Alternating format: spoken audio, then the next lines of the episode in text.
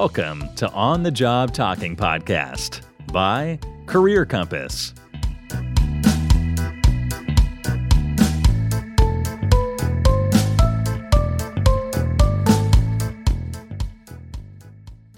เดี๋ยวเราจะเอ่อเราเริ่มเลยดีกว่าเนาะเราจะเอ่อเริ่ม introduction guest speaker แล้วนะครับผมก็ สำหรับ guest speaker นะครับในวันนี้เนาะเขาเป็นคนที่มี background น่าสนใจมากๆนะครับผมแล้วก็เพราะว่าก่อนที่เขาจะมาเป็น data scientist เนี่ยเขาฝึกงานในด้านสาย electronics มาก่อนเนาะเออเป็นแบบวิศวะไฟฟ้ามาก่อนนะครับผมแล้วก็ยังเคยทำงานในด้าน finance นะครับแล้วก็เคยทำงานที่เป็น quantitative researcher อีกด้วยเนาะแล้วก็ก่อนที่เขาจะมาเป็น data scientist นะครับผมเพราะฉะนั้นแล้ววันนี้นะครับยินดีต้อนรับนะครับพี่วินเทอร์นะครับพนมวัดวรัตเศษนะครับ Data Scientist จาก Data Wow นะครับผมสวัสดีครับพี่วิน สวัสดีครับพี่ป่วยแล้วก็สวัสดีน้องๆทุกคนนะครับที่มาร่วม session ในวันนี้ครับ ครับผมก็อันดับแรกก่อนเลยเนาะก็พี่รู้สึกไม่ดีเลยนะครับเพราะว่า guest speaker ของเราหน้าตาดีจนพี่ดูแย่มากๆนะครับ คราวหน้าเราจะต้องเราจะต้องคัดเลือก guest speaker หน่อยแล้วล่ะ โอเคนะครับผม เนี่ยมาถึงก็ไร้สาระแล้วนะครับ เริ่มเลยละกันพี่วินช่วยแนะนำตัวเองหน่อยครับผมแล้วก็ช่วยเล่า background ให้ฟังหน่อยนะครับ ว่าเออก่อนหน้านี้เราทำอะไรมาบ้างก่อนที่จะเป็น Data Scientist ครับได้เลยครับพี่ป่วยโอเคครับ ก็สวัสดีน้องๆทุกคนอีกรอบนะครับ พี่ชื่อวินเทอร์หรือว่าเรียกว่าวินก็ได้ครับสั้นๆอ่าพี่ก็จบมาจากวิศวะไฟฟ้านะครับ รุ่นที่ 99โอ้ไม่แน่ใจว่าตอนนี้น้องๆรุ่นเท่าไหร่แล้วนะอ่า แต่แต่เราน่าจะห่างกันไม่เยอะครับ พี่ก็เพิ่งเริ่มทำงานอ่าในในโลกของการทำงานมาได้ไม่นานเนาะอ่าโอเค แล้วพี่จะเล่าอ่าที่มาที่ไปให้ฟังครับว่าแบบตั้งแต่ที่พี่จบวิศวะไฟฟ้าเนี่ยมาจนถึงอ่ามาเป็น Data Scientist มันแบบเกิดอะไรขึ้นระหว่างทางบ้างก็คือ เริ่มจากตอนแรกอย่างที่พี่ป่วยได้ได้เกินไป พี่ก็ได้ไปฝึกงานครับ แบบเหมือนน้องๆนี่แหละ ตอนปี 3 จะขึ้นปี4เนาะเราไปฝึกงานอ่า ตอนนั้นนะพี่ก็ไปฝึกงานทางด้านอ่าอิเล็กทรอนิกส์ครับไปฝึกงานทางด้านอิเล็กทรอนิกส์มา ซึ่งมันเป็นอ่าถ้าน้องๆอ่าคนไหนเรียนไฟฟ้ามาก็น่าจะแบบพอคุ้นๆแบบพี่ไปทำอ่าเกี่ยวกับการเขียนอ่าโปรแกรมให้ให้กับอ่าให้ฮาร์ดแวร์มันสามารถทำงานได้อ่าคร่าวๆเป็นเป็นประมาณนี้ละกัน และไม่ลง detail จนเกินไปโอเค เสร็จแล้วพี่ก็หลังจากฝึกงานเสร็จเนี่ยพี่ก็พบว่าเออพี่รู้สึกว่าพี่ไม่ได้ชอบ feel ที่มันแบบอิเล็กทรอนิกส์จ๋าๆหรือว่าแบบไฟฟ้าขนาดนั้น แต่ว่าพี่จะถนัดแบบว่าพวกที่มันเป็นเลขเป็นสแตทเป็นแบบเขียนโค้ดเงี้ยพี่ก็ชอบ อืมพี่ก็เลยอ่าจริง ๆ แล้วเนี่ยพี่ก็เลยรู้สึกว่าเราอยากไปทำงานสายอื่นที่ไม่ใช่ไฟฟ้าโดยตรง อืมใช่ครับ ก็เลย ก็เลยเป็นที่มาว่าโอเคทำให้เราเกิดความคิดที่ว่าเราอยากจะลองเปลี่ยนสายไปดูสายอื่นบ้าง แต่ทีนี้เนี่ยทั้งนี้ทั้งนั้นมันก็มีหลายสายให้ไปมากๆเลยนะตอนนั้นแบบที่ popular อยู่ ความสนใจแรกของพี่ที่พี่ที่พี่ลองไปทำงานดูก็คือพี่ลอง move ไปสายไฟแนนซ์อืมพี่ลอง move ไปสายไฟแนนซ์แบบว่าไปทำงานในธนาคารเลย ไปทำงานในธนาคาร เป็นแบบนักวิเคราะห์ แบบ การเงินอะไรทำนองนี้เลยแบบพี่ไปอ่านหนังสือไฟแนนซ์ใช่ไหมเพราะว่าอย่างที่บอกว่าพี่ชอบเลขแล้วแบบ core ของไฟแนนซ์ในหลาย ๆ ส่วนเนี่ยมันก็ involve แบบเอาคณิตศาสตร์ไปใช้อ่าเหมือนกันก็เลยอยากลองดู แล้วก็ไปทำงานในธนาคารอยู่ได้สักประมาณปีหนึ่งครับหลังจากนั้นเนี่ยก็รู้สึกคิดถึงการที่เราได้แบบเขียนโค้ดได้ใช้ความรู้แบบวิศวะลึกๆหน่อย พี่ก็เลยเริ่มมองอีกรอบครับว่าเราจะ move ไปในลักษณะไหนดี เพื่อเพื่อที่ว่าเราจะได้ใช้ skill ที่เราอยากใช้มากขึ้น ช่วงนั้นเนี่ยพี่ก็ศึกษาแบบคอร์สออนไลน์เอยอะไรเอยหนักมากตอนประกอบกับตอนนั้นนะช่วงที่มันมีช่วงที่ Data Science เอย AI Machine Learning เริ่ม popular ขึ้นมาครับ พี่ก็เลยเริ่มศึกษา ศาสตร์ทางด้านนี้แบบก็จากการเรียนคอร์สออนไลน์ด้วยตัวเองอะไรทำนองเนี้ยดู roadmap ดู roadmap เปิดว่าเราควรจะมี skill อะไรบ้าง เพื่อที่จะแบบไปทำงานในสายอาชีพประมาณนี้ได้อืมอืมครับอ๋อแสดงว่าเราเรียกว่าไงดีธงที่เราตั้งใจไว้คือเราชอบเรื่องของการทำ math อะไรที่เกี่ยวกับ math เราเราโฟกัสในเรื่องนั้นเนาะเราเลยพามันมาถึงฝั่ง Data Scientist ใช่แล้วครับ ใช่แล้วครับ โอเคครับ แล้วเอ่ออันนี้แอบแอบถามแบบเราเรารู้ตัวตอนไหนแบบว่าเราแบบชอบเลขชอบเลขเราอยากจะไปลุยกับมัน แบบจริง ๆ ก็มาจากพี่ว่าบางบางคนอาจจะยังไม่รู้ตัวเลยอะไรเงี้ยว่าชก็อบเลยแบใช่บไหมอยากครับจะถามจังหวะที่ที่ที่เราเชื่อค้นเจอตัวเองได้ยังไงอะไรเงี้ยครับจริง ๆ มาจากตอนที่เรียนเนี่ยแหละครับเพราะว่าด้วยความที่วิศวะไฟฟ้าเนี่ยจะมีวิชาที่core หลักมันจะใช้แบบว่า advanced math หลายตัวเหมือนกันครับ ก็เลยได้ลองดูว่าโอเค ถ้าเราอยู่กับ math ที่มันยากๆเนี่ยเรารู้สึกยังไงกับกับมันบ้าง แบบว่าอ่าอยู่ด้วยแล้วรู้สึกแบบไม่ happy หรือเปล่า แต่ว่าปรากฏว่าเราอะในขณะที่หลาย ๆ คนรู้สึกไม่ happy รู้สึกว่ามันยากจัง เรารู้สึกว่าชอบที่จะได้ได้อยู่กับมันได้ได้แบบเขียนสมการได้ได้แก้ได้ integrate อะไรทำนองเนี้ยครับ ก็เลยทำให้เป็นจุดที่เราพอจะรู้ตัวครับว่าน่าจะชอบมาทางเลข ได้อยากใช้อะไรพวกนี้ในการทำงานจังอืมครับ ครับผมอยู่ด้วยแล้วสบายใจ อืมโอเคเอ่อครับแล้วถ้าอย่างนั้นไปที่ตัวบริษัท Data Wow ครับผมเอ่อ Data Wow ทำอะไรล่ะครับวินครับ Data Wow เนี่ยจริง ๆ เป็นบริษัทที่อ่าเป็นบริษัทไทยที่มีบริษัทแม่เป็นญี่ปุ่นนะครับ โดยตัวบริษัทเองเนี่ยเป็น Tech Company ครับมีหลากหลาย Product หลากหลาย Service ด้วยกันครับที่ Data Wow ทำ แต่โดยจุดเริ่มต้นแล้วเนี่ยมีที่มาที่ไปขอเล่าที่มาที่ไปคร่าวๆนะครับก็คือว่า Data Wow เนี่ยเกิดมาจากการที่บริษัทแม่ที่ทำโซเชียลมีเดียอยู่ที่ประเทศญี่ปุ่นครับมีหลากหลายแอปพลิเคชันเลยที่ฮิตๆในญี่ปุ่น แต่ว่าถ้าเป็นในไทยเราก็น่าจะอาจจะไม่ค่อยได้ยินชื่อเท่าไหร่ เพราะว่ามันจะ popular แบบ locally ที่ที่ญี่ปุ่นนะนะครับ แล้วครับด้วยความที่ regulation ในเรื่องของโซเชียลมีเดียของญี่ปุ่นเนี่ยค่อนข้างที่จะเข้มข้นมาก ห้ามมีการอ่า เขาจะมี community guideline ที่แบบห้ามมีโพสต์รูปโป้หรือห้ามมีการชักชวนไปในทางที่ไม่ดีเนี่ยค่อนข้างเข้มอ่าดังนั้นแล้วเนี่ยแอปพลิเคชันที่ญี่ปุ่นก็ต้องการการทำ content moderation ที่เข้มข้นตามไปด้วย ดังนั้นแล้วเนี่ยก็เลยเกิดไอเดียว่างั้นเราอ่าบริษัทแม่ที่ญี่ปุ่นเนี่ยก็อยากจะอ่า sprint off บริษัทสักบริษัทหนึ่งออกมา เพื่อที่จะทำทางด้าน content moderation โดยเฉพาะเลย ก็เลยเกิดมาเป็น Data Wow แล้วก็มาเบสที่ไทย เพราะว่าที่ไทยเนี่ยค่าแรงถูกกว่าที่ญี่ปุ่น แล้วก็อ่าคนที่ไทยก็คือเก่งมีความสามารถประมาณนี้ครับ ก็เลยบวกกับ CTO ตอนนั้นก็ซึ่งเป็น CEO ของบริษัท Data Wow ด้วย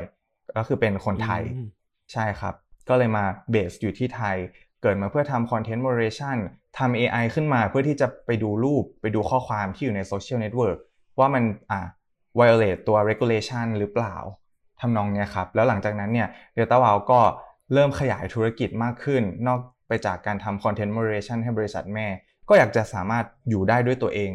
ไปด้วย ก็เลยเกิดมาเป็นทำ Product ที่เป็น AI Labeling Platform ทำเป็น PDPA Product สำหรับให้บริษัทเนี่ย comply กับ PDPA ที่กำลังจะนำมาปรับใช้ แล้วก็ทำเป็น AI Consulting Firm เพื่อที่จะ transform คอ่า corporate อื่นๆ ในประเทศไทยให้ก้าวเข้าสู่ยุคที่สามารถนำ AI Machine Learning เนี่ยมาใช้ในธุรกิจได้เพื่อเพิ่มความสามารถในการแข่งขันครับอืมโอ้โอเคครับผมเริ่มที่ญี่ปุ่น เริ่มเป็น Content Moderation แล้วก็มาทำที่ไทยจน expand มี Product อีกมากมาย เมื่อกี้มีคำถามเยอะเลยเนาะเกี่ยวกับเรื่องของ Labeling Platform ทำอะไร PDPA ทำอะไร ซึ่งเดี๋ยวเราเราไปถึงจุดนั้นกันทีหลังเพราะพี่คิดว่าเดี๋ยวเราจะได้เคลียร์คัดไปเลยเนาะว่าเออแบบเรามีโจทย์อะไรที่ต้องทำบ้าง แต่ว่าก่อนที่จะไปถึงตรงนั้นอะอาจจะถามเรื่องของตำแหน่งพี่วินเองก่อนเลยครับ พี่วินแล้วแล้วพี่วิน as a data scientist ที่ Data Wow คือแล้วแล้วเราทำอะไรในโปรเจกต์ต่างๆ หรือธุรกิจต่างๆ ที่ Data Wow กำลังทำอยู่ตอนนี้อะไรเงี้ยครับบทบาทของเราคืออะไร ได้ครับ ก็ผมก็ทำเป็นอ่า data scientist นะครับ อยู่ที่ data wow ซึ่งอ่า data scientist ที่ data wow เนี่ย ก็จะมีหน้าที่ส่วนรับผิดชอบในหลาย ๆ โปรเจกต์ด้วยกัน เริ่มตั้งแต่คอหลักที่เล่าให้ฟังอย่างแรกเลยครับ ที่เป็น content moderation ที่ทำ AI เข้าไปดูรูปภาพไปอ่านข้อความ พวกเนี้ยก็ต้องการ data scientist ที่คอยปรับปรุงโมเดลเนี่ยให้มันมีความทันสมัยมากขึ้น ติดตาม research paper ที่ออกมาใหม่ ๆ ว่ามีอะไรที่มัน อ่า advance มากขึ้นหรือเปล่า แบบใช้ทรัพยากรน้อยลง มีความแม่นยำมากขึ้นครับก็คอยอัปเดตโมเดลให้มันทันสมัยอยู่ตลอดอืมพร้อมๆไปกับอ่าการทำ AI consulting ครับ ก็คืออ่ารับโจทย์มาจากลูกค้าที่เป็น external เข้ามาแล้วเราก็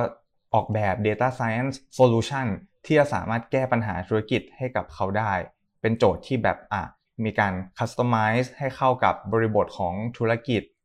ของเขามากที่สุดประมาณนี้ครับ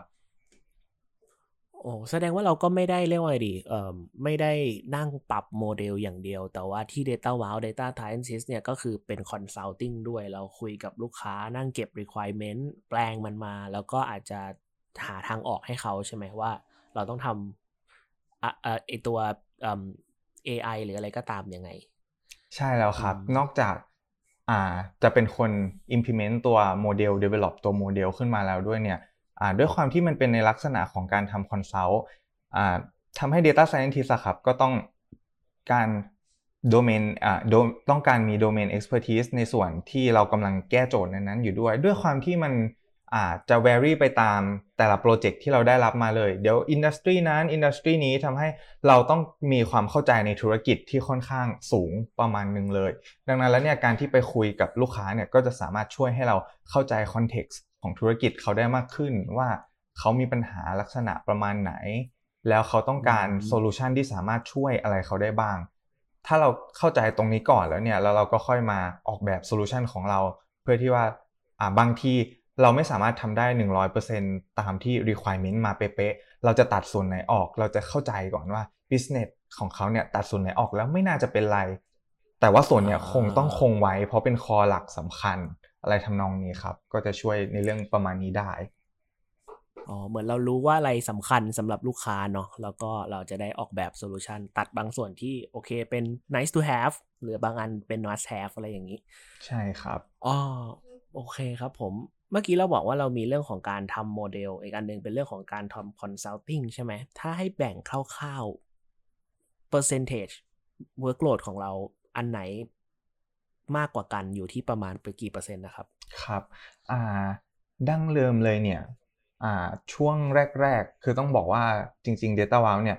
อ่ารุกเข้าตลาดที่ทำ external project ทางด้าน Data Science ได้ประมาณ ยังไม่ถึง 2 ปีดีครับ เกือบเกือบจะอืม2ปีดังนั้นแล้วเนี่ยก็ทีมก็อยู่ในช่วงที่ตั้งไข่ลองลอง structure ทีมรูปแบบต่างๆ ใช่ไหมครับ แรกเริ่มเดิมทีเนี่ยอ่า data scientist จะต้องอ่าเสียเวลากับการทำ consulting session เนี่ยอ่ามากประมาณหนึ่งครับ แต่ช่วงหลังๆเนี่ยมีการจ้างอ่า data consultant มาทำหน้าที่นี้โดยเฉพาะเลยทำให้เอาปัจจุบันนะครับ ปัจจุบัน data scientist ก็จะมี เปอร์เซ็นต์ workload เนี่ยอยู่กับการ implementation ผมวินว่าปัจจุบันน่าจะสัก 80%แล้วครับ และอีก 20%เนี่ยอืมคือการเข้าไป consulting กับกับกับลูกค้าร่วมกับ data consultant ด้วย เพื่อที่ว่านอกเหนือจากอะเก็บ requirement แล้วเนี่ยในเชิง technical จ๋าๆเราจะทำการ formulate ปัญหาไปในหัวเราระหว่างที่เราฟังอ่าลูกค้ากับ data consultant เนี่ยคุยกันไปด้วยเลย ว่าเราแก้โจทย์ประมาณนั้นอ่าประมาณนี้ดีไหม แล้วเราก็อาจจะยิงคำถามที่อ่า เทคนิคหน่อยเพื่อที่จะตอบโจทย์ได้ว่าเราออกแบบโซลูชันเป็นเป็นลักษณะไหนดีทำนองเนี้ยครับอ๋อโอ้เข้าใจครับ ก็เริ่มมี consultant จริง ๆ เพื่อที่จะมาเก็บ requirement กับลูกค้าเนาะแต่ว่าเราเองก็ยังอยู่ในเอ่อ conversation นั้นด้วย แล้วเราก็เหมือน represent ฝั่งที่เป็น data science ช่วยตอบคำถามเอ่อ technical บอก ว่าอันนี้ทำน่าจะได้หรืออันนี้แบบเออทำไม่ได้แน่ ๆ ซึ่งเราก็สามารถให้คอมเมนต์ณตรงนั้นได้เลยอะไรใช่ครับ ใช่แล้วครับโอ้ดีครับ อย่างนี้ก็ดีสิหมายถึงว่า พี่ว่ามันคงมีคนที่เป็นแบบ Data Scientist แบบจัดๆเลยอะไรเงี้ย แต่ว่าก็จะมีแบบเราที่เข้าใจ Business ด้วย แล้วก็เคยเป็น Consultant มาก่อน อันนี้ก็น่าจะเป็นจุดแข็งไหมที่ช่วยให้เราสามารถแบบทำอะไรแล้วตอบโจทย์เขา ในใช่ความครับคิดเห็นของเรา ใช่ครับอืมใช่ครับ โอเค ได้ครับเอ่อเคลียร์ถ้าอย่างนั้นเอ่อขอเจาะไปที่ตัวตัวอย่างที่เอ่อวินเล่าให้ฟังเมื่อกี้เนาะเราทำ content moderation ใช่ไหมเอ่อหรือหรือตัวอย่างอื่นก็ได้เนาะ ทำไงอะ่ะเราแบบเราอยู่ในสายอื่นที่เราไม่เคยทำ data scientist มาก่อนคำถามของเราคงเป็นแบบอยากจะให้เราช่วยลงเรื่องของเทคนิคเรื่องวิ tools ที่ใช้วิธีการที่เราจะใช้ทำ content moderation นะครับ เราเราทำเราทำได้ด้วยวิธีไหนเหรอ ได้ครับ จริง ๆ ก่อนที่จะมาเริ่มงานเป็นเป็น data scientist ครับที่เล่าให้ฟังว่าก็มีการไปศึกษา self study ด้วยตัวเองครับ ก็จะมี material ที่อ่าออนไลน์เนี่ยเยอะแยะมากมายเลยครับตั้ง จริง ๆ เดี๋ยวผมจะไปเจาะลึกเรื่องว่าอยากเป็น data scientist เนี่ยต้องมี skill อะไรบ้าง อีกทีหนึ่งในลำดับถัดไป แต่ตรงนี้ขอเล่าคร่าวๆก่อนว่า โอเค ผมก็มีการไปฝึกตัว machine learning ไปฝึกเขียน Python อ่า skill set ประมาณนี้มา แล้วก็พอที่มาเริ่มทำงานเนี่ยอ่า requirement หลักๆจริงๆ เราก็จะต้องเขียน Python นะครับ ในการ develop ไอตัว content moderation model เนี่ยขึ้นมาอ่าโดย content moderation ก็จะแบ่งเป็น 2 ส่วนหลักๆ ด้วยกันครับ ก็คือส่วนที่เป็น image รูปภาพเลยกับ text ใช่ไหมครับ เริ่มแรกผมเข้ามาเนี่ยก็จะได้ทำตัว image ก่อนอ่าก็จริงๆต้องบอกว่ามีไม่กี่ที่เหมือนกันนะครับในในประเทศไทยที่จะได้ได้ได้ลองจับตัว Data ที่มันเป็นในลักษณะของรูปภาพ หรือว่าเป็นเป็นข้อความอย่างเงี้ยครับส่วนใหญ่ที่ที่เราเจอกันนะก็จะเป็น structure data ที่สามารถเก็บได้ใน database ส่วนใหญ่เป็น table อย่างเงี้ยครับอ่าแต่ data ที่เป็น unstructured data เนี่ยจะมีที่บริษัทที่แบบได้ลองเล่น data ลักษณะเนี่ยค่อนข้างน้อย ซึ่งเป็นจุดที่น่าสนใจที่ทำให้ตัววินเองอะครับ ก็สมัครเข้ามาทำที่ Data w o w ด้วย เพราะว่าอยากจะใช้ Deep Learning ในการทำโมเดลพวกรูปภาพกับข้อความเนี่ยแหละครับใช่ ก็คือหลักๆ ตอบคำถามพี่ป่วยก็คือว่าเราจะต้องเขียน Python ครับในการคือในการ develop ไอตัวโมเดลขึ้นมา ซึ่ง การทำ content moderation ที่เป็น image ครับมันคือการ classify ว่า image นั้นอะมีประกอบไปด้วยคอนเทนต์อะไรบ้างที่อยู่ในรูปอีกทีหนึ่งยกตัวอย่างนะครับว่ามันเป็นรูปโป้หรือเปล่า มันเป็นรูปผู้หญิงเปลือย มันเป็นรูปอ่าชุดชั้นในมันมันเป็นรูปเลือด รูปความรุนแรง รูปศพอะไรพวกนี้ครับมันจะมีคลาสอยู่เยอะแยะมากมายเลยประมาณ 30 คลาสที่เราจะต้องทำการบอกว่ารูปรูปหนึ่งเนี่ย มันมีอะไรอยู่ในรูปนั้นบ้าง แล้วเราก็ develop ตัวโมเดลขึ้นมา ซึ่งส่วนใหญ่ก็จะเอามาจากอ่า research ที่อ่า publish ออกมาในช่วงนั้นที่มีโมเดลมันก็จะแบบมี accuracy ที่สูงขึ้น ใช้ทรัพยากรน้อยลง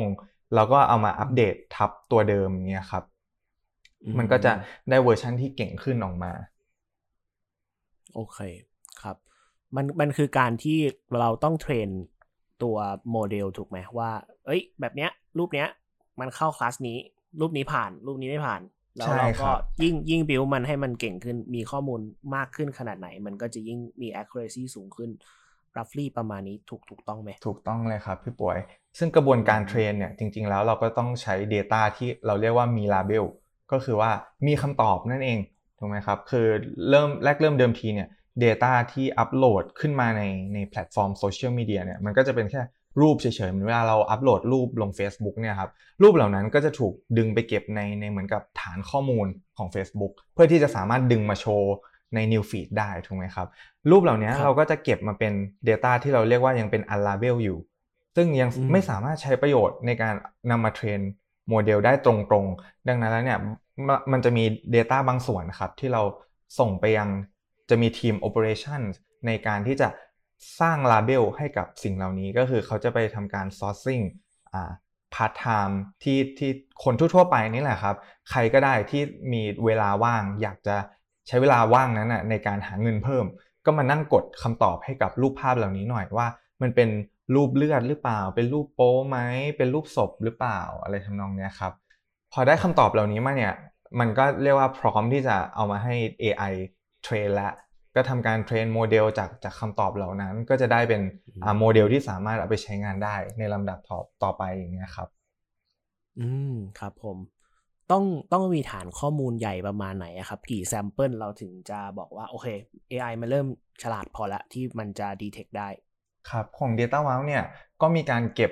อ่า Data ไว้ค่อนข้างเยอะเลย เพราะว่ามี Data ที่สตรีมมิ่งเข้ามาอยู่ในทุกๆวันอย่างเงี้ยครับ แล้ว week week หนึ่งเราก็จะทำการทำการ sample data แล้วก็ไปให้ part time label เรื่อยๆ อันนี้ก็จะเป็นรูทีนเลย ดังนั้นแล้วเนี่ย data เราก็จะมี data ที่ค่อนข้างใหญ่ทีเดียวครับ ที่ที่เราเก็บเอาไว้อยู่ ถามว่า data เท่าไหร่ที่จะเหมาะสำหรับว่ามันก็แม่นในระดับหนึ่งแล้ว วินมองว่าถ้าเกิดว่าเรามีสมมุตินะรูปโป้สักหนึ่งหมื่นรูป รูปเลือดสักหนึ่งหมื่นรูป อะไรทำนองเนี้ยครับคาแล้วประมาณ หนึ่งหมื่นรูปขึ้นไปวินว่าก็ก็เพียงพอที่จะสามารถทำให้โมเดลเนี่ยมันสามารถพิจิตรได้อย่างแม่นยำเลยแบบหลัก 90%ว่ามันเป็นคลาสนั้นคลาสนี้แน่ๆ อะไรทำนองเนี้ยครับ อืมโอ้โอเคครับผมหนึ่งหมื่นลูก เริ่มเริ่มจะเข้าสู่จุดที่มันเริ่มจะฉลาดพอ แต่ว่าก็ยิ่งมีเยอะยิ่งดีเนาะใช่ครับ ยิ่งมีเยอะก็จะยิ่งดี โอเคครับผม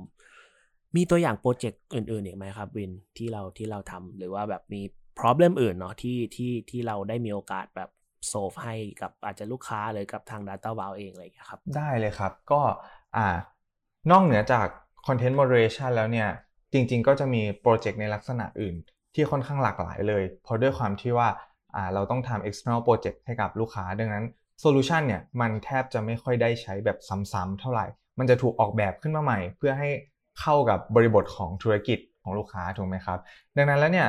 แทบจะทุกครั้งเลยที่เราจะต้องลองจับงานใหม่ ๆ ที่เราอาจจะยังไม่เคยทำมาก่อนอย่างของวินเองเนี่ยครับก็นอกเหนือจากการทำ image classification ที่บอกที่เล่าไปแล้วในเรื่องของการทำ content moderation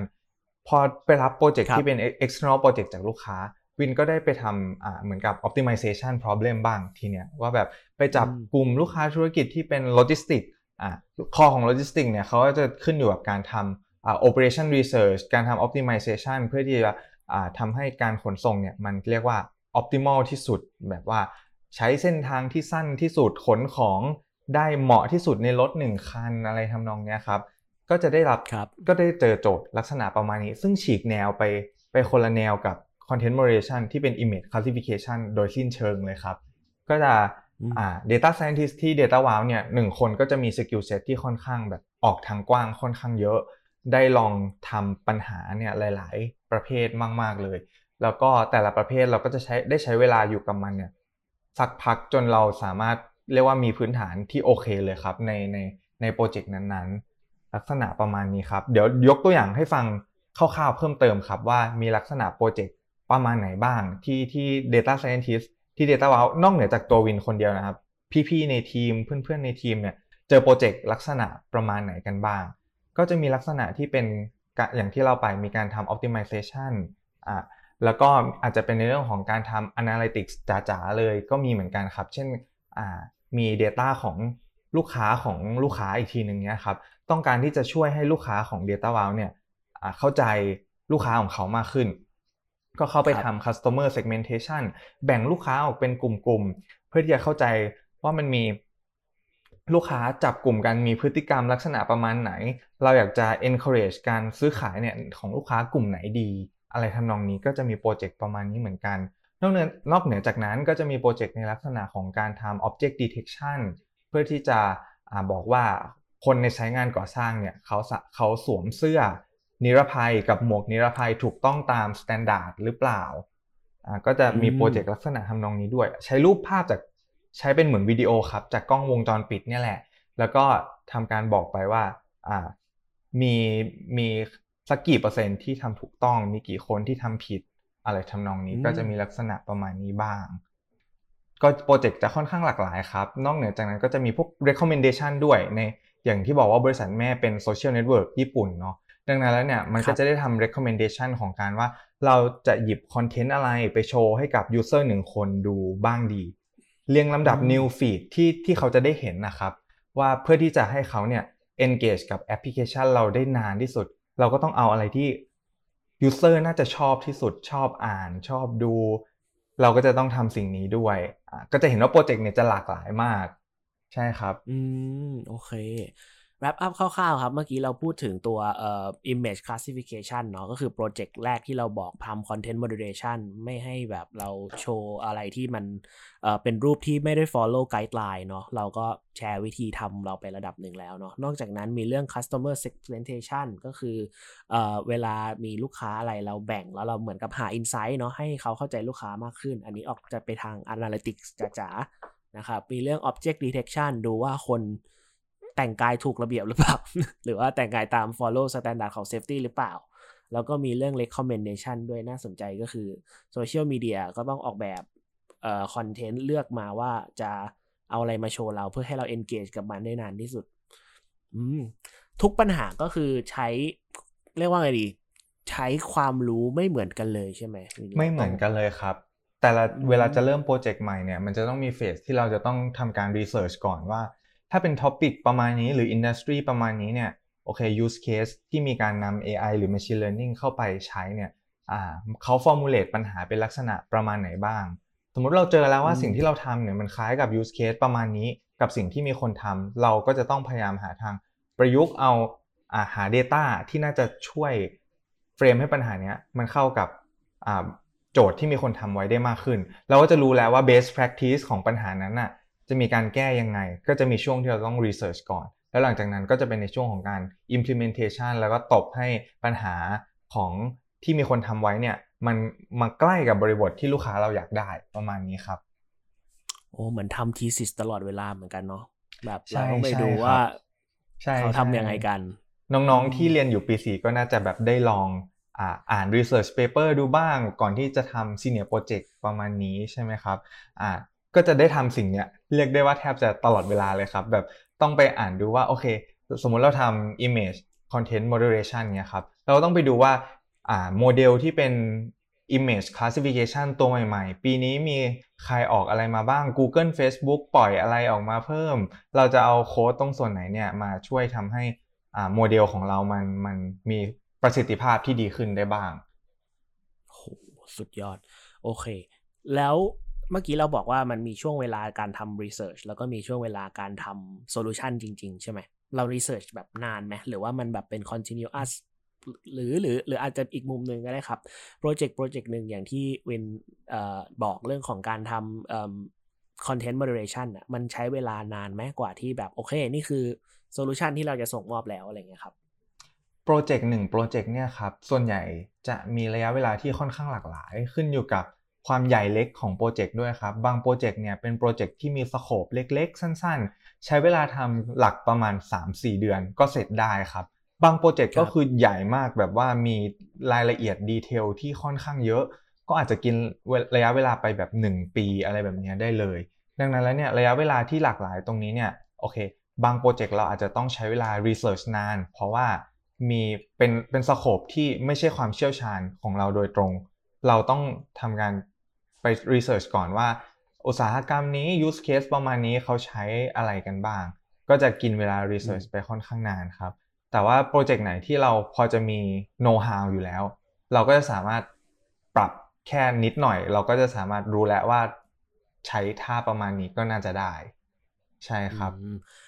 ถ้าเรายกตัวอย่างตัว image classification ที่วินยกอะครับ โปรเจกต์นั้นใช้เวลาเท่าไหร่อะวิน โปรเจกต์นั้นเนี่ยด้วยความที่ว่าเป็นโปรเจกต์ที่เป็น in-house โปรเจกต์ก็คือทำให้กับบริษัทแม่ ใช้เวลาเนี่ยต้องบอกว่าทำไปเรื่อยๆเลยครับโปรเจกต์เนี้ยทำไปเรื่อยอ่าๆจะปรับไปเรื่อยๆ จนกว่าไม่ไม่ไม่ไม่มีจุดสิ้นสุด เพราะว่าอ่าตัว Accuracy โมเดลเองก็จะก็ต้อง improve ใช่ครับ improve ได้เรื่อยๆ แต่เป็นโปรเจกต์ที่ไม่ไม่ได้หยิบมาทำตลอดเวลา เราจะทำเมื่อแบบเมื่อมันต้องมีการปรับปรุงหรือมี user มีเริ่มมีความทริกกี้มากขึ้น เริ่มอัปโหลดรูปที่ผมยกตัวอย่างนะครับ user เขาจะอัปโหลดรูปที่เป็นรูปโป๊แต่ถ่ายจากโทรศัพท์มือถืออีกทีหนึ่งคือคือรูปโป๊เนี่ยเปิดอยู่ในโทรศัพท์มือถือ แล้วเขาก็เอาโทรศัพท์มือถืออีกเครื่องถ่ายโทรศัพท์เครื่องนั้นอย่างเงี้ยครับโอเคแบบเนี้ยตอนแรกอ่า AI ก็จับไม่ได้ เพราะว่าด้วยความที่รูปมันเล็กมากๆ พอมีอืมเคสประมาณเนี้ยเริ่มหลุดบ่อยขึ้นเรื่อยๆ เราก็ต้องมาอ่าประชุมคุยกันแล้วว่าเราจะ อ่าออกแบบ architecture หรือว่าแบบหยิบเอาเทคนิคใหม่ ๆ อะไรมาใช้ดีเพื่อที่ว่าจะสามารถ handle เคสประมาณนี้ได้ แล้วมันไม่หลุดอีก อะไรทำนองเนี้ยครับ มันเป็นอะไรที่ต้องทำไปเรื่อยๆ develop ไปเรื่อยๆ ตามตามสถานการณ์ครับอ๋อเข้าใจครับผมอ๋อทุกอย่างก็เปลี่ยนทุกวันเราก็ต้อง train โมเดลให้มันเก่งขึ้นไปเรื่อยๆ ตาม situation เนาะใช่ครับใช่ครับอืมไม่ได้เป็นแบบ one time development แล้วก็โยนทิ้งเข้ากลุ่มไปเลย ก็จะต้องหยิบมาปรับมันเรื่อยๆครับโอเคได้ครับผมขอย้อนกลับไปนิดนึงครับ เราเราพี่ได้ยินแบบสายงานนี้เนาะมีทั้ง Data Scientist มีทั้ง Data Analyst มีทั้ง Data Engineer อะไรเงี้ยครับ มันต่างกันยังไงบ้างหรอ อาจจะแบบพี่เข้าใจว่าแต่ละบริษัท ก็อาจจะไม่เรียกว่าดีให้ definition ไม่เหมือนกันให้ job description ไม่เหมือนกันแต่อาจจะแบบใน context ของ Winter เนี่ยแหละครับ เราแบะสามงานเนี้ย เขามีบทบาทหน้าที่ต่างกันยังไงอะไรเงี้ยครับ ได้ช่วยครับเล่าให้ฟังหน่อยอ่าอย่างที่พี่ป่วยว่าเลยครับว่าจริง ๆ แต่ละบริษัทเนี่ย definition job description ของ 3 ตำแหน่งเนี้ยจะ vary ไปตามแต่ละที่ขึ้นอยู่กับบริบทของบริษัทนั้นด้วยอ่าแต่ว่าจะขอเล่าอ่า in general ก่อนละกัน แล้วก็ค่อยเจาะมาที่ data wow โดยเฉพาะ in general แล้วเนี่ยอ่า data scientist ก็จะต้องเป็นคนที่รับผิดชอบในการทำพวกอ่า machine learning model เพื่อที่จะสามารถไปใช้กับโจทย์ที่มันจะต้องมีการทำนาย จะต้องมีลักษณะของการ predict สิ่งที่เราสิ่งที่มันไม่เคยเกิดขึ้น แต่เราต้องการที่จะคาดการผลลัพธ์ ว่าถ้ามันเป็นเคสประมาณนี้ผลลัพธ์มันจะเป็นอะไรทำนองเนี้ยครับแต่ว่าถ้าเกิดเป็น data analyst เนี่ยส่วนใหญ่จะใช้เวลาไปกับการหา insight ว่าด้วยด้วย Data ก้อนนี้เนี่ยแทนที่จะไปกังวลว่าเราจะไปพิจิตรว่าถ้ามันมี ตัวอย่างใหม่ที่มันไม่อยู่ในก้อนเนี้ยมันจะต้องมีผลลัพธ์เป็นยังไง เขาจะไปใช้เวลากับการที่ว่าทำความเข้าใจไอ้ Data ก้อนเนี่ยให้ได้มากที่สุด Data ก้อนนี้มีค่าเฉลี่ยอยู่ตรงไหน น้อยที่สุดเป็นเท่าไหร่ มากที่สุดเป็นเท่าไหร่ อะไรทำนองเนี้ยครับ อันนี้มันเป็นเชิง in general มากๆ จะวิเคราะห์อะไรก็จะขึ้นอยู่กับ use case ว่ากำลังวิเคราะห์ Data อะไรอยู่ทำนองนี้ครับ ส่วน Data Engineer เนี่ยจะเป็นคนเรียกว่าเป็น โรที่ support การทำงานของ Data Scientist และ Data Analyst อีกทีนึง ก็คือเขาจะต้องมีการทำ pipeline ให้ว่าแบบโอเค ก่อนที่ Data Scientist กับ Data Analyst เนี่ยจะเข้าถึงข้อมูลได้ จริง ๆ มันไม่ได้ง่ายครับ ข้อมูลมันไม่ได้เป็นแค่ไฟล์ Excel 1 ไฟล์ที่แบบเปิดขึ้นมาได้ง่าย ๆ เลย Data Scientist กับ Data Analyst ก็ทำเองได้ แต่มันจะเป็นข้อมูลที่มีความแบบอ่า dirty แล้วก็มีความแบบสะเปะสะปะอยู่จากหลาย ๆ ซอส เขาจะต้องทำทำการ plug in เนี่ยเอาซอสเหล่านี้มา pool รวมกัน แล้วก็สามารถทำให้ Data Scientist กับ Data Analyst เนี่ยสามารถ access เข้าไปหา Data นั้นนะได้อย่างง่าย ๆ อันนี้ in general ก็จะเป็นลักษณะประมาณนี้ครับถ้าเป็น context ของ Data Wow โดยตรงเนี่ย Data Scientist อย่างที่ว่าไปว่าก็จะอาจจะมีสโคปที่เพิ่มขึ้นมาว่า อาจจะต้องคุยกับลูกค้าเพื่อ ทำความเข้าใจโจทย์ทางธุรกิจได้ด้วย อันนี้ก็อาจจะเป็นส่วนที่ add on เพิ่มขึ้นมาจากอ่า in general context ของ data scientist data analyst ของ data wow เนี่ยก็จะต้องอ่าหลักๆก็คือจะหาพวกฟีเจอร์ครับ ในการไปทำตัว recommendation engine ให้กับ social network นี่แหละ ก็จะ analyze data ของ user ที่ใช้แพลตฟอร์มโซเชียลมีเดียว่า user มีพฤติกรรมยังไงใช้เวลาเล่นแอปนานขนาดไหน รวมถึงการทำพวก dashboard เพื่อนำเสนออระดับ management level ด้วยว่าทุกวันนี้เนี่ย performance ของแอปพลิเคชันเนี่ยเป็นยังไงบ้าง มีคนใช้เยอะใช้น้อย turnover rate เป็นยังไง การใช้ซ้ำลักษณะเป็นเป็นยังไงบ้างอย่างเงี้ยครับ ส่วน Data Engineer ที่ที่ Data Wow เนี่ยลักษณะงานนอกเหนือจากการทำพวกอ่า infrastructure แล้ว เขาจะต้องเอา โมเดลที่ Data Scientist ทำมาเนี่ยไปทำการ deployment เพื่อที่จะให้ระดับ user ใช้ได้ด้วย เพราะว่าปกติเนี่ย Data Scientist ทำโมเดลมาก็จะสามารถทำงานได้ในในเครื่องของเราเองถูกไหมครับ ถ้าเกิดเราอยากจะนำสิ่งนี้ไปให้ user ใช้ไปให้ลูกค้าใช้ มันก็จะต้องมีกระบวนการที่ที่เรียกว่าเป็นการ deployment ก่อน เช่น อาจจะเอาโมเดลของที่วินทำมาเนี่ยเอาไปไว้วางไว้บนคลาวด์ที่บริษัทของลูกค้าใช้อยู่ เช่นอาจจะเป็น Azure Cloud หรือเป็น AWS อย่างเงี้ยครับ เอาไปวางไว้แล้วก็ครอบมันด้วยอะไรบางอย่างที่ทำให้ use business user ของเขาสามารถกดปุ่ม แล้วก็เรียกผลลัพธ์มาใช้ได้เลย อ่า integrate เข้ากับ system ของของของลูกค้า อะไรทำนองเนี้ยครับ ที่ก็จะเป็น scope ที่ที่เพิ่มขึ้นมา อืม โอ้โอเค ไม่อยาก recap เลยอะเดี๋ยว recap แล้วผิด เพราะฉะนั้นแล้วก็ตามนั้นนะครับ ตามที่พี่วินบอกแปลว่ายาว ไม่ไม่ไม่คือพี่ว่าแบบไม่อยาก add on อะไรที่เดี๋ยวมันจะ mislead ไงก็พี่ว่าพี่ว่าเคลียร์ครับในในจากที่พี่ฟัง แล้วก็เออน่าน่าสนใจ แล้วก็ที่ Data v a l ก็คือมีทุกตำแหน่งที่ที่เราบอก Data Scientist Data Analyst Data Engineer แค่สโคปงานก็มี Add on top จากสิ่งที่ เขา definition ใน general แต่แต่ก็มีทุกตำแหน่งเลยเนาะใช่ครับใช่ครับโอเคเคลียร์ครับผมเอ่องั้นงั้นช่วยเล่าเกี่ยวกับแบบตารางชีวิตเราหน่อยครับ เรา as a data scientist วันวันหนึ่งเราเจออะไรบ้างช่วงงานบัก ช่วงงานเบาชีวิตเราขนาดไหนอะไรเงี้ยครับ จะได้แบบคนที่เผื่อจะแบบ สนใจเข้ามาทางนี้เนาะจะได้แบบเออเห็นภาพว่าไลฟ์สไตล์จะเป็นประมาณไหนทำงานกับคนเยอะทำงานกับอันนี้เยอะชั่วโมงการทำงานมากน้อยอะไรเงี้ยครับ ครับอ่าชีวิตหลักๆก็จะเป็นการก็จะง่วนอยู่กับ implementation ที่เป็นงานหลักของเราก็คือการเขียนโค้ด เพื่อที่จะอ่า develop ตัวโมเดลขึ้นมา เพื่อที่จะตามโจทย์ของลูกค้าแต่ละเจ้าอย่างนี้ใช่ไหมครับ แต่นอกเหนือจากคอหลักสิ่งนี้ที่ต้องทำวินว่าตีการ implementation ไว้สักประมาณ 50%อย่างนี้ละกันครับของของชีวิตการทำงานเลยอ่าอีก 50%เนี่ยจะประกอบไปด้วยหลายส่วนด้วยกันครับ ไม่ว่าจะเป็นพวก meeting meeting เนี่ยก็จะประกอบไปด้วย internal ที่คุยกันระหว่างทีม หรือภายในทีมว่าโอเคโปรเจกต์นี้เราจะออกแบบโซลูชันยังไงดี ก็ต้องมีการคุยกันภายในทีม หรือแม้แต่การคุยกันข้ามทีมว่าโอเค สมมุติว่าโปรเจกต์มันไม่สามารถจบได้ด้วย1ทีมเป็น Data Scientist อย่างเดียว จบโปรเจกต์นี้ไม่ได้เพราะต้องมีการ develop ตัวแพลตฟอร์ม ขึ้นมาด้วยแบบ develop เว็บไซต์ให้กับลูกค้าด้วยอย่างเงี้ยครับที่ Data Wow เนี่ยก็จะมีทีม development ที่เป็น developer ทั้งหลายอยู่ด้วย เราก็จะต้องคุยงานข้ามทีมกันว่าโอเค ลูกค้ามี background ประมาณนี้อะคุยกันข้ามทีม แล้วก็คุยกับ external ก็คือคุยกับลูกค้าด้วยครับว่าโอเค อาจจะเป็นอัปเดตโปรเจกต์ที่เรากำลัง implement อยู่ว่า milestone ที่เราบอกว่าเดี๋ยวถึงวันนั้นวันนี้เราจะต้อง deliver งานเนี่ย ปัจจุบันเรา status เป็นยังไงบ้าง on time หรือเปล่าต้องการ support อะไรเพิ่มเติมจากลูกค้าไหมอยากได้ Data เพิ่ม หรืออยากได้ความเข้าใจในธุรกิจส่วนไหนเพิ่มหรือเปล่าอะไรทำนองนี้ครับ ก็จะเป็นส่วนลักษณะประมาณนี้ด้วยอืมโอเค ก็หลักๆง่วนกับ implementation แต่ว่าส่วนที่เหลือก็คือคุยกับ across team คุยกับลูกค้า แล้วก็คุยกับคนอื่นที่อาจจะอยู่ในฟังก์ชันอื่น เพื่อที่เราจะ get help ที่ต้องการ หรืออะไรก็ตามที่ทำให้โปรเจกต์ที่เรากำลังทำอยู่มันไปถึงสิ่งที่ลูกค้าเขาอยากได้ อะไรประมาณนี้เนาะใช่ครับงานหนักไหมทำงานกี่โมงถึงกี่โมงอะวินอ่า เรียกว่าใช้สมองเยอะครับ ใช้สมองเยอะก็จะล้าหลังจากเราทำงานเสร็จแต่ที่ Data w o w เนี่ยโอเค in general data scientist ว่าทำงานหนักไหมเนี่ย วินว่ามันแล้วแต่ culture ขององค์กรด้วยถูกไหมครับว่าอยู่ สมมุติเป็น data scientist ที่ทำงานอยู่ในองค์กรใหญ่อยู่ในธนาคาร กับอยู่ในบริษัทที่เล็กลงมาเป็น start up เป็นผมว่าอ่า context มันค่อนข้างต่าง ก็จะแล้วแต่ culture ของแต่ละที่ ก็เลยจะเล่าได้แค่ในมุมของ Data w o w ละกันว่าปกติเนี่ยก็จะทำงานตั้งแต่9โมงถึง9โมงเช้าถึงประมาณ6โมงเย็นประมาณนี้ครับก็จะค่อนข้างไม่ค่อย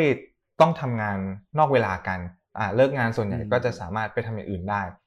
เรียกว่ามี balance ที่ที่ค่อนข้างดี ใช่ครับ อืมโอเค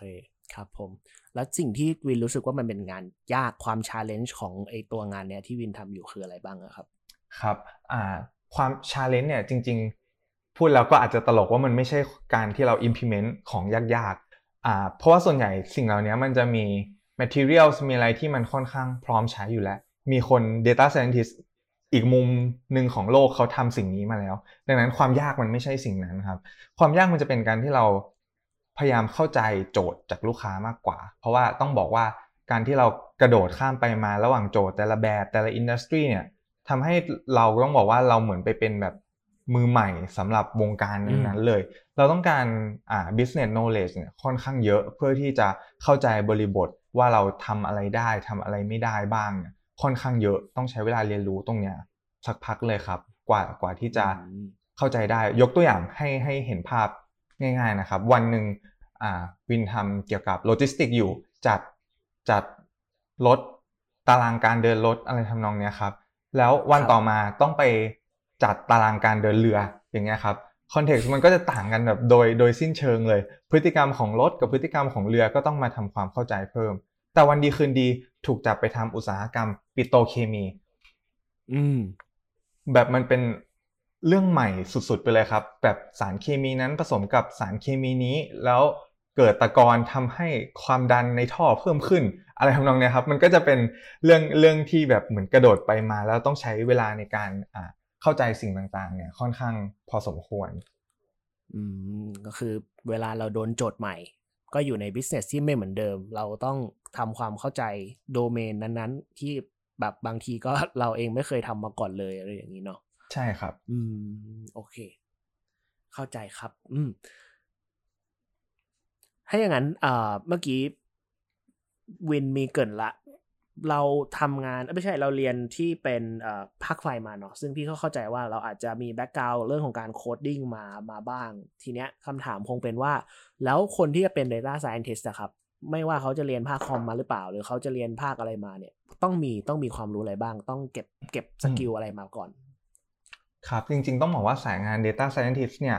อ่าค่อนข้าง open สำหรับ background ที่หลากหลายมาก ๆเลยนะครับอ่า โดยเฉพาะวิศวะเนี่ยต้องบอกว่าจบภาคอะไรมาก็สามารถทำ Data Scientist ได้หมดเลย เพราะว่าที่ยกตัวอย่างที่ Data Wow เนี่ยจริง ๆ มีกระทั่งผมเองก็ไม่ได้จบคอมมาตรงๆ ใช่ไหมครับ ก็เรียนไฟฟ้ามา แล้วก็มีน้องในทีมที่จบภาคโยธามา ก็มาสามารถมาฝึก coding แล้วก็มาเป็น Data Scientist ได้เหมือนกันอ่าจริงๆ ไม่ใช่แค่ Data Scientist นะครับที่บริษัทแบบอ่า มี background ที่ค่อนข้างหลากหลายมาก แบบว่าต่อให้เป็น Developer อย่างเงี้ยครับก็ไม่จำเป็นจะต้องจบจบคอมพิวเตอร์มา มีคนที่จบแบบเชฟมาก็มาเป็น Developer ก็มีเหมือนกัน ดังนั้น skill set ในสายงานเทคโนโลยีวินว่ามันมีอ่า material ที่แบบค่อนข้างพร้อม และทุกคนสามารถเข้าถึงได้ ไม่จำเป็นต้องเรียนจบโดยตรงมา ก็สามารถมาเป็นมาทำงานทางด้านสายนี้ได้อ่าหลังจากนั้นเนี่ยถ้าเกิดเป็นคำถามว่าทำยังไงถึงจะมาเป็น Data Scientist ได้บ้าง ต้องประกอบไปด้วย skill set ประมาณไหนวินก็ขอตอบโดยเริ่มจาก core หลักของมันก่อนก็คือ เราจำเป็นจะต้องรู้ programming language พื้นฐานก่อน เพราะว่ามันจะเป็น tools ที่เราใช้ในการอ่า analyze data ใช้ในการ develop ตัวโมเดลนู่นนี่นั่นก็จะต้องผ่าน programming language หมดอ่าดังนั้นสิ่งที่จำเป็นต้องรู้ก็คือ Python อ่า Python ก็จะเป็นภาษาหลักที่ที่ data scientist ใช้กันในในยุคปัจจุบันนี้แล้วกันครับ นอกเหนือจาก programming แล้วก็จะมีพวก math stat ที่จำเป็นจะต้องใช้อะเราเห็น data เราจำเป็นจะต้องสามารถ analyze มันได้ ซึ่ง tools ทางด้าน stat เนี่ยก็จะสามารถมาช่วยเราตรงนี้ได้ครับอะ math stat ชื่อ tools ได้ไหมพี่พี่วินชื่อ tools ของ stat ที่ใช้ทำ analytics อะไรเงี้ยครับเพราะในด้าน stat มันแบบเราต้องเก่ง tools ไหมหรือว่าจริง ๆ แล้วเราแค่เข้าใจจริง ๆ ต้องบอกว่า วินอาจจะใช้คำไม่ถูกต้องมันจะไม่เชิงเป็น tools แบบเป็นโปรแกรมหรือเป็นอะไรทำนองเนี้ยครับ แต่มันจะเป็นชื่อการtest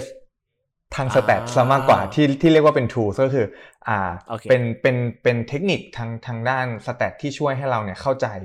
พฤติกรรมของ Data เรามากขึ้นว่ากระจายตัวแบบ normal distribution หรือเปล่าอะไรทำนองเนี้ยครับ อ่าโอเค เราก็ทำ hypothesis ให้เป็น แล้วก็เลือก stat model ที่ถูกต้องว่าเราจะเอามา test ยังไงอะไรอย่างนี้ใช่ใช่ครับ ใช่ครับ โอเค มีอะไรไหมฮะ นอกเหนือจากนั้นแล้วเนี่ยโอเคสองสองอย่างเนี้ยเป็นเป็น core พื้นฐานที่คนจะมี หลังจากนั้นแล้วเนี่ย เพื่อที่จะเป็น Data Scientist และทำ Machine Learning โมเดลได้ก็ต้องมีความรู้ในเรื่องของ Machine Learning ด้วยอ่าซึ่งจริง ๆ ปัจจุบันเนี่ยมีคอร์สออนไลน์ที่แบบอ่าพร้อมที่จะให้เข้าไปเรียนรู้เรื่องนี้เยอะมากๆ มีหลายเจ้าหลากหลายมหาลัยอ่าสแตนฟอร์ดนู่นนี่นั่นก็มีมีให้เราเข้าไปเรียนได้ฟรีๆอ่าก็บอกว่า Machine Learning ก็ศึกษาได้ได้ไม่ยากแล้วครับในในในยุคนี้อ่าศึกษา Machine Learning ก็คือ math เบื้องหลังการทำงานของมัน แล้วก็วิธีการ coding implementation ของมัน หลักๆ ก็จะเป็นประมาณนี้ครับ นอกเหนือจากที่พูดมามีอะไรอีกนะ ก็น่าจะมีพวก query language ทั้งหลาย SQL อย่างเงี้ยครับ เพื่อที่จะสามารถให้เรา access เข้าไปหาตัว data ได้ เราก็จะเขียน SQL เนี่ยในการดึงข้อมูลออกมาจาก database ที่อาจจะมีหลาย ๆ table เราต้องรู้ว่าเราอยากได้อะไรบ้าง เราก็เขียน SQL เพื่อไปดึงมา แต่วินว่า SQL เนี่ยไม่ยากสามารถศึกษา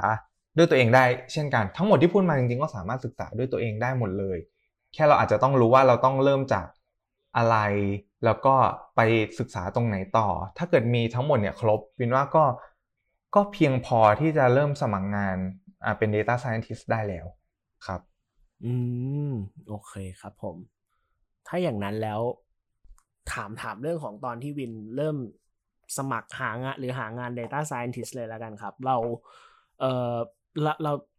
ต้องเรียนเราเรียนมาแบบใช้เวลาเท่าไหร่ก่อนละกันเนาะเราถึงจะแบบโอเค เริ่มที่จะ หางานเราก็สามารถบอกเขาได้ว่า เอ้ย เรื่องนี้เราได้อะไรเงี้ยครับแล้วก็อาจจะต่อด้วยวิธีการที่แบบเราสัมภาษณ์งานเลยด้วยด้วยละกันว่าแบบเราสัมภาษณ์งานเข้าไปเป็นสาย Data Scientist ที่ Data Wow เนี่ย เราเตรียมตัวยังไงบ้างอะไรเงี้ยครับ ได้ครับก็ใช้เวลานานไหมจริง ๆ อันเนี้ย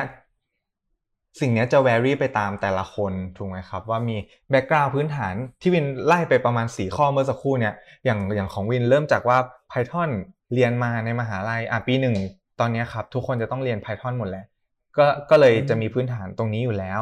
และภาคไฟฟ้าก็คือจะสอน math กับ stat มาเยอะอะสองสองอย่างเนี้ยก็จะทุ่นแรงวินไปได้ว่าไม่ต้องใช้เวลาเยอะกับมัน แต่ก็จะไป เพิ่มอ่าไปศึกษา SQL ไปศึกษา Machine Learning เพิ่ม แล้วเวลาก็เลยไม่ได้นานมากอ่าทำให้วินตอนนั้นวินศึกษา Machine Learning ศึกษา SQL รวมๆกันน่าจะใช้เวลาไปสักประมาณ 2-3 เดือนประมาณนี้ครับ เพราะว่าเราทำงานอื่นประจำอื่นไปด้วย เราก็จะมีเวลาศึกษา ตอนกลางวันเป็นนักวิเคราะห์การเงิน ตอนกลางคืนเราแบบเทรน AI โมเดลผ่านทางคอร์สออนไลน์อยู่อะไรแบบนี้ครับ ตอนนั้นใช่ก็จะเป็นช่วงหนึ่งเลยที่ ที่ต้องศึกษามันนอกเวลาอย่างเงี้ยครับใช่แต่ถ้าเป็นน้องๆที่อยู่ปีสี่วินว่าพวกนี้มันสามารถ speed up ได้มากกว่านี้อีก ถ้ามีเวลาเยอะเนี่ยบวกกับว่าโอเคมีพื้นฐานอาจจะเยอะกว่าวิน เพราะวินว่าถึงตอนเนี้ยแต่ละแต่ละภาคเองอะวินว่าก็พยายามเติม skill พวกนี้ให้ให้เด็กๆค่อนข้างเยอะเลยอะก็น่าจะใช้เวลาน้อยกว่าแล้วอืมโอเคครับผม พอได้ยินว่าเด็กๆ รุ่นนี้เรียน Python กันแล้ว พี่รู้สึกเอ่อถึงแม้จะไม่แก่กว่ากันมาก แต่รู้สึกแก่ชิบหาย พี่ยังไม่เคยเรียนใช่ใช่ครับ โอเคแล้วแล้วงั้นเล่าต่อครับ ตอนที่เราแล้วเราสมัครเอ่อ data scientist ที่ data v a l เนาะเรา process เขาเป็นยังไงบ้างครับ เราต้องโชว์ความสามารถเราในด้านไหนบ้างในในตอนนั้นนะครับ ครับ ตอนแรกอ่าต้องบอกว่ามีประมาณ 3 ด่านละกันครับ ด่านแรกเลยเนี่ยคือเป็น resume screening ก่อน ก็คือเราอยากสมัครแล้วก็อ่า submit resume ของเราเข้าไป คนที่อ่านก็จะเป็น HR ครับว่าอ่า background เราเรียนอะไรมาแบบว่าพอที่จะอ่ามาสมัครงานในตำแหน่งนี้โอเคหรือเปล่า ก็จะเป็น pre screen ก่อนแล้วก็จะคุยกับ HR เบื้องต้นว่าเราเข้าใจถูกไหมว่าตำแหน่งนี้มันแบบทำอะไรเราอยากทำมันจริงๆไหมอะไรทำนองเนี้ยครับ หลังจากนั้นแล้วเนี่ยอพอคุยกันเบื้องต้นแล้ว HR ก็จะส่งเทสมาให้ครับ ก็จะเป็นเทสทางออนไลน์นี่แหละ ให้เราเข้าเข้าไปทำครับ ก็จะเป็น technical question หน่อยครับ เช่นอาจจะเป็น stat เป็นเป็น programming ให้เราตอบคำถามง่าย ๆครับ แบบถ้าถ้าเป็นคนที่อย่างที่บอกไปว่าควรจะศึกษาพื้นฐาน stat มาก่อน ถ้าเกิดศึกษาพื้นฐาน stat มาแล้ววินว่าการตอบคำถามที่อยู่ใน เทสก็ก็ไม่ได้ยากจนเกินไปครับ มันก็จะถามเนี่ย hypothesis testing หรือว่าถามเมทริกต่างๆ ที่ใช้วัด precision recall ถามเกี่ยวกับ p value นู่นนี่นั่นอะไรทำนองเนี่ยครับ ก็เป็นพื้นฐานที่ควรรู้อยู่แล้ว บวกกับให้เขียนโค้ดก็ไม่ไม่ยากจริงๆ โค้ดเนี่ยก็จะเป็นสิ่งที่เราต้องอ่า implement อยู่แล้วในงานที่เป็น data science เนาะไม่ว่าจะเป็นแบบว่าทำ ทำ linear regression ทำ cross validation ซึ่งในไม่จำเป็นจะต้องรู้อะไรมาก่อนก็ได้ในโจทย์จะมีบอกว่าต้องการให้เขียนโค้ดอะไรหน้าตาแบบไหนแล้วก็แค่ implement มันออกมา เพื่อวัดว่าเราสามารถเขียนโค้ดได้ ก็เป็นใช้ได้ อันนี้ก็คือในส่วนของการทำ online test หลังจากนั้นเนี่ยสมมุติว่าเราทำ online test ได้ผ่าน เราก็จะต้องเข้าไปสู่ด่านที่เป็นการสัมภาษณ์ ซึ่งเป็นด่านสุดท้ายและ เราก็จะต้องสัมภาษณ์งานกับหัวหน้างานของเราโดยตรงเนี่ยครับแล้วก็อาจจะเป็นพี่พี่ senior ในทีมเข้ามาด้วยกัน แล้วเขาก็จะยิงคำถามที่เป็นอ่าเชิงถามเกี่ยวกับ background ของเราก่อนว่าเรารู้อะไรมาบ้าง เคยทำงานลักษณะประมาณไหนมา แล้วมันรีเลทกับงานที่เราจะต้องไปทำเนี่ยมากน้อยขนาดไหน เรามี knowledge gap ที่จะต้องเรียนรู้เนี่ยอีกเยอะมากไหม ก็เป็นสิ่งที่ต้องพิจารณาต่อก่อนที่จะรับเข้ามา บวกกับก็จะยิงคำถามที่เป็นเชิงเทคนิคเนี่ยประกอบมาด้วย เช่นคำถามก็อาจจะแล้วแต่คนนะครับ ที่เขามองว่าน่าจะรู้หรือไม่รู้เรื่องอะไร ถ้าถามสิ่งที่รู้คือเป็นการถามในเชิงแบบ advance ขึ้นไปอีกว่ารู้ลึกขนาดไหน กับถามสิ่งที่เขาไม่น่าจะรู้เพื่อที่จะดูว่าเขาสามารถประยุกต์มาหาสิ่งที่เขาไม่รู้เนี่ยได้ได้เก่งแค่ไหน based on สิ่งที่เขารู้ อะไรทำนองเนี้ยครับก็จะมีการวัด ทำนองนี้ แล้วก็จะดีไซน์คำถามมาให้ให้สามารถวัด candidate ได้ได้ดีประมาณนี้ครับ ตอนนั้นพี่วินเขาถามอะไรพี่วินที่เขาเช็คครับอย่างของวินเนี่ยด้วยความที่วินอะไม่เคยทำงานทางด้าน Data Scientist ตรงๆมาก่อน เขาก็มีความกังวลว่าโอเควินเข้าใจ Machine Learning หรือว่า Deep Learning เนี่ยลึกซึ้งขนาดไหนคำถามที่เจอก็จะไม่ใช่คำถามเกี่ยวกับ stat เพราะว่า เห็นจาก background ที่เราเรียนมาแล้ว ว่ารู้ stat รู้อะไรก็ไม่ถามเรื่องนั้น แต่ไปถามเจาะเรื่องที่ว่าโอเคเราศึกษามาเองว่าเราศึกษาไปลึกขนาดไหน เขาก็ถามความเข้าใจว่าสมมตินะครับ อย่างพวก neural network ที่เราไปศึกษามาก็ถามว่ามันทำงานยังไง อธิบายให้แบบด้วยภาษาที่ง่าย ๆ ให้คนเข้าใจให้ฟังหน่อยอ่าหรือว่าถามที่แบบ advance ขึ้นว่าแบบนอกจาก neural network แล้วเนี่ยมันก็จะมีพวกอ่า convolutional neural network หรือว่า CNN ที่ใช้สำหรับอ่า train model ที่เอาไว้ใช้กับพวกรูปภาพ ก็ให้เราอธิบายว่ามันต่างกับ neural network ธรรมดายังไง แล้วอ่าเหมือนกับ mathematics เบื้องหลัง มันทำงานยังไงทำไมมันถึง work ได้ดี อะไรทำนองเนี้ยครับ ก็จะเป็นคำถามที่ดูว่าเราศึกษาไปลึกพอที่จะอธิบายมันด้วยภาษาง่าย ๆ ที่ไม่ใช่สิ่งที่แบบคอร์สออนไลน์พูดยังไงเราก็จำมาพูดแบบนั้น หรือเปล่าเข้าใจครับผมคำนองเนี้ยครับอ๋ออืม โอเคครับผมเคลียร์มาก พี่พี่ฟังคือต้องบอกว่าได้ยินชื่อสายอาชีพนี้มานานแล้ว แล้วพอเห็นแบบได้ฟังวินเทอร์ทำจริง ๆ ก็ก็น่าสนใจจริง ๆ พี่ว่าไม่ไม่มีไม่เยอะนะ ที่เราจะได้มีโอกาส research แล้วก็หา solution ที่เป็น solution ที่ล้ำที่สุดมามา implement กับงานของเราอะไรเงี้ยพี่คิดว่ามีไม่ไม่เยอะที่เรามีโอกาสได้ทำแบบนี้ แล้วก็เออเรามีความเป็นกึ่งกึ่ง consultant เหมือนกัน เพราะว่าเมื่อกี้เราก็แชร์เนาะว่าเราต้องเข้าไปช่วยแก้ปัญหาในแต่ละ industry ที่เขามีอะไรเงี้ยครับ ซึ่งก็พี่ว่าเป็นส่วนผสมที่ที่ลงตัวเลยแหละก็เป็นอาชีพที่น่าสนใจมากๆเนาะก็ถ้าอย่างนั้นนะครับ เราหมดเวลาแล้วล่ะ เราล่วงเลยเวลามาประมาณ 11 นาที แต่ว่าคุ้มค่ามากๆ ยังไงก็ขอบคุณพี่วินเทอร์มากๆนะครับ ที่ขอบคุณเอ่อครับสละเวลานะครับ ผมหวังว่าวันนี้ทุกคนจะได้ข้อมูลไปครบถ้วนนะครับผมแล้วก็ มีอะไรเราก็ทักทายกันผ่าน Open Chat ได้เนาะที่เราแชร์กันบนหน้าจอนะครับ วันนี้เราจบ session เท่านี้ก่อนละกันขอบคุณนะขอบคุณพี่วินเทอร์ขอบคุณพี่เจน ขอบคุณมากทุนครับ ขอบคุณครับครับผมขอบคุณน้องๆทุกคนที่เข้ามาฟังครับ